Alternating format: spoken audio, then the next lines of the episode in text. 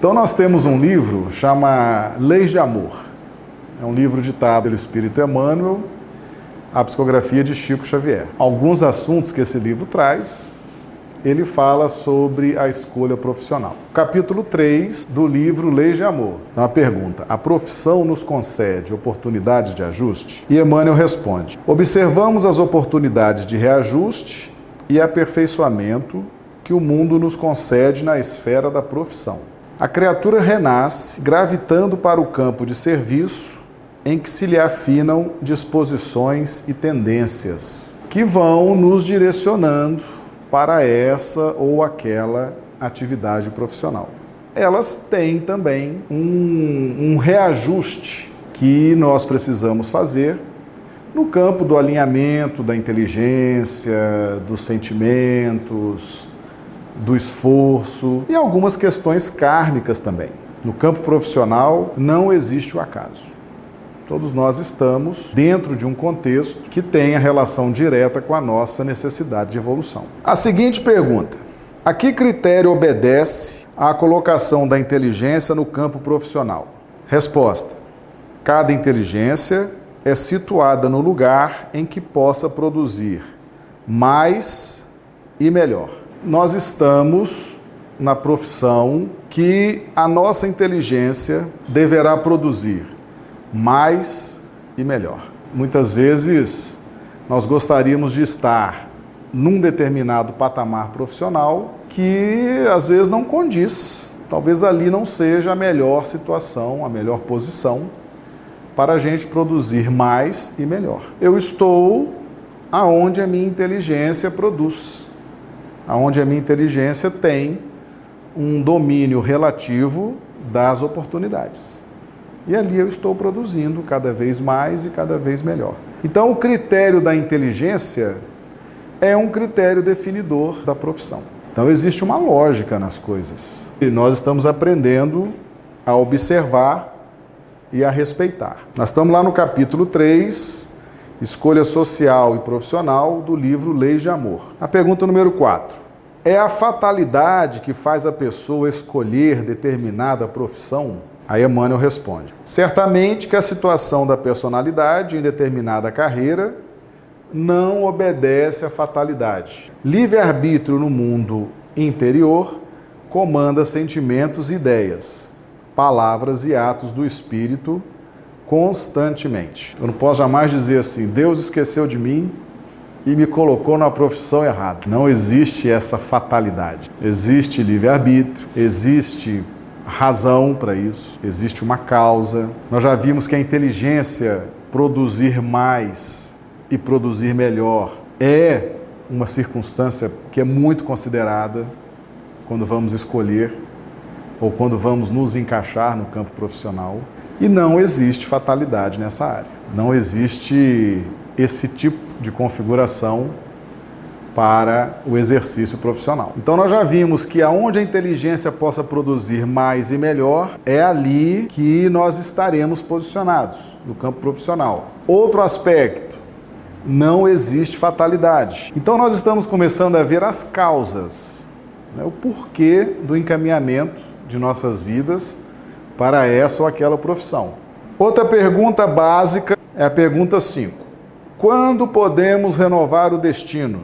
Resposta: todo dia é tempo de renovar o destino. Então, isso no campo profissional é extremamente interessante. A todo instante, todo dia é dia de renovar o destino. Uma coisa é você entender por que, que você está em determinada profissão. Outra coisa é você não lutar, não se esforçar para renovar para melhor a sua condição.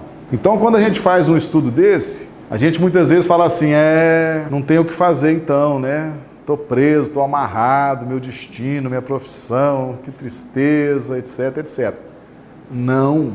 Todo dia é dia de renovar o destino. No campo profissional, Emmanuel está deixando isso muito claro. Se você não está satisfeito com a sua profissão, com o local onde você está, nada impede que você se esforce para renovar para modificar, para transformar essa situação.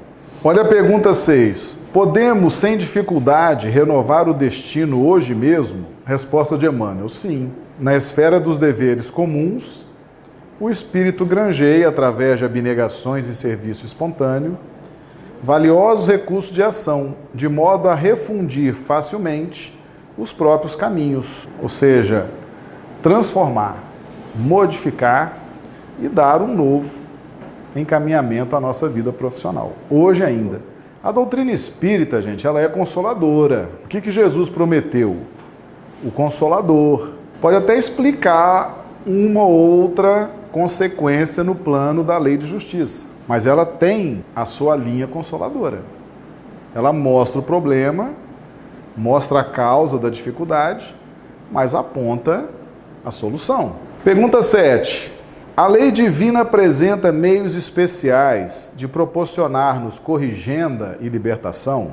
Resposta de Emmanuel: Somos defrontados nas atividades profissionais de hoje como antigos devedores da lei, chamados a funcionar no trabalho ou nas obras em que eles próprios faliram ontem, com dilatadas possibilidades de obtenção do próprio resgate. Quase sempre aqueles mesmos junto dos quais se verificaram nossos próprios delitos ou deserções em existências passadas. Em nosso benefício, a lei nos faculta empreendimentos e obrigações junto deles, a fim de que possamos eliminar antipatias e inibições, respirando-lhes o clima e renteando-lhes a presença. Então, no campo profissional, nós vamos nos reencontrar com antigos parceiros. Aliás, nós nos encontramos em todos os lugares, com antigos adversários, pessoas que não nos compreendem, pessoas que nós não compreendemos, a gente está sempre se reencontrando.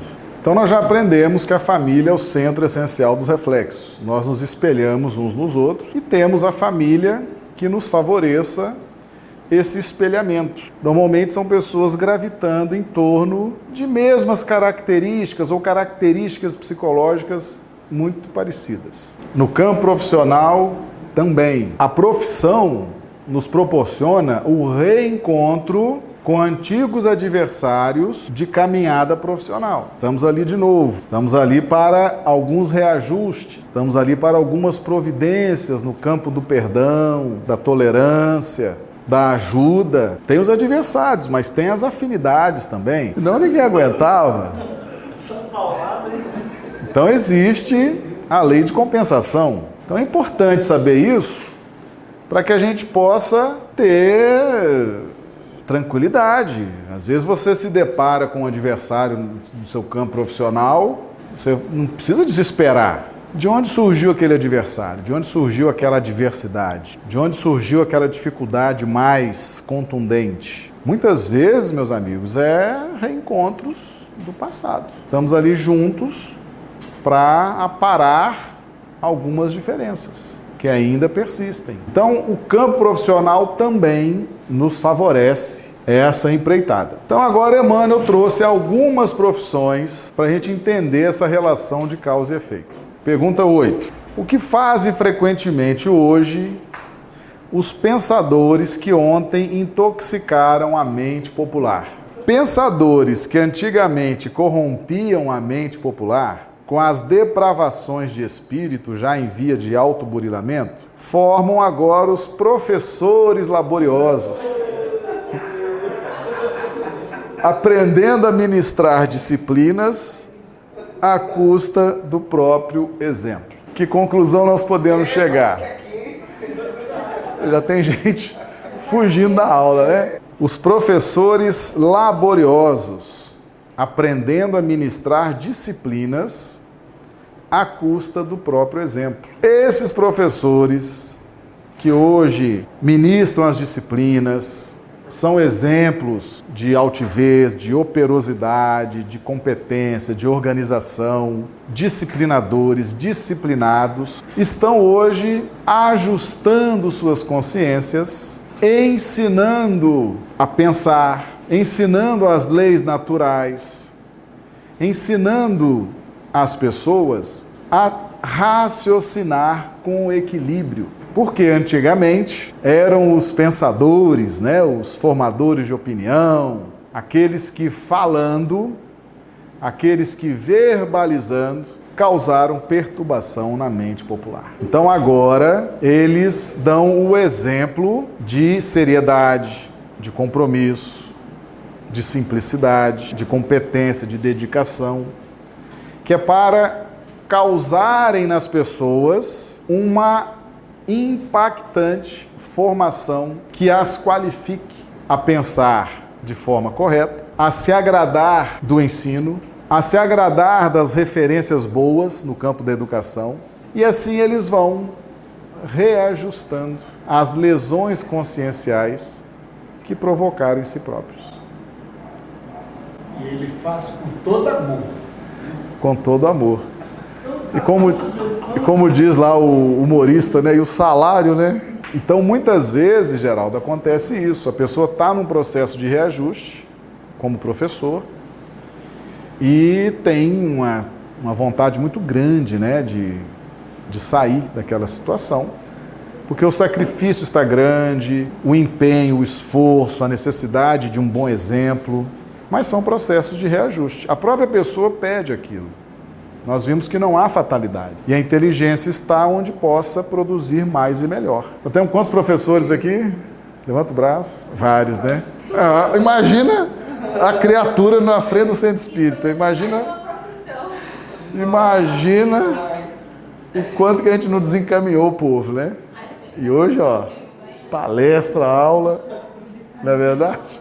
Então, por mais difícil que esteja a questão profissional, vamos com paciência. Se você tiver que sair dali, será por uma. Você não precisa mais estar ali. A inteligência não vai estar onde possa produzir mais e melhor. Você não quer sair dali? Você não tem o desejo de sair? Você está se esforçando? Você está correndo atrás? Quando Deus entender que você já aprendeu o que deveria aprender, que você já desfrutou da experiência, ele troca. Sem problema. Mas é importante identificar que na posição profissional que nós estamos, ali existe causas para o nosso crescimento. Ali é oportunidade.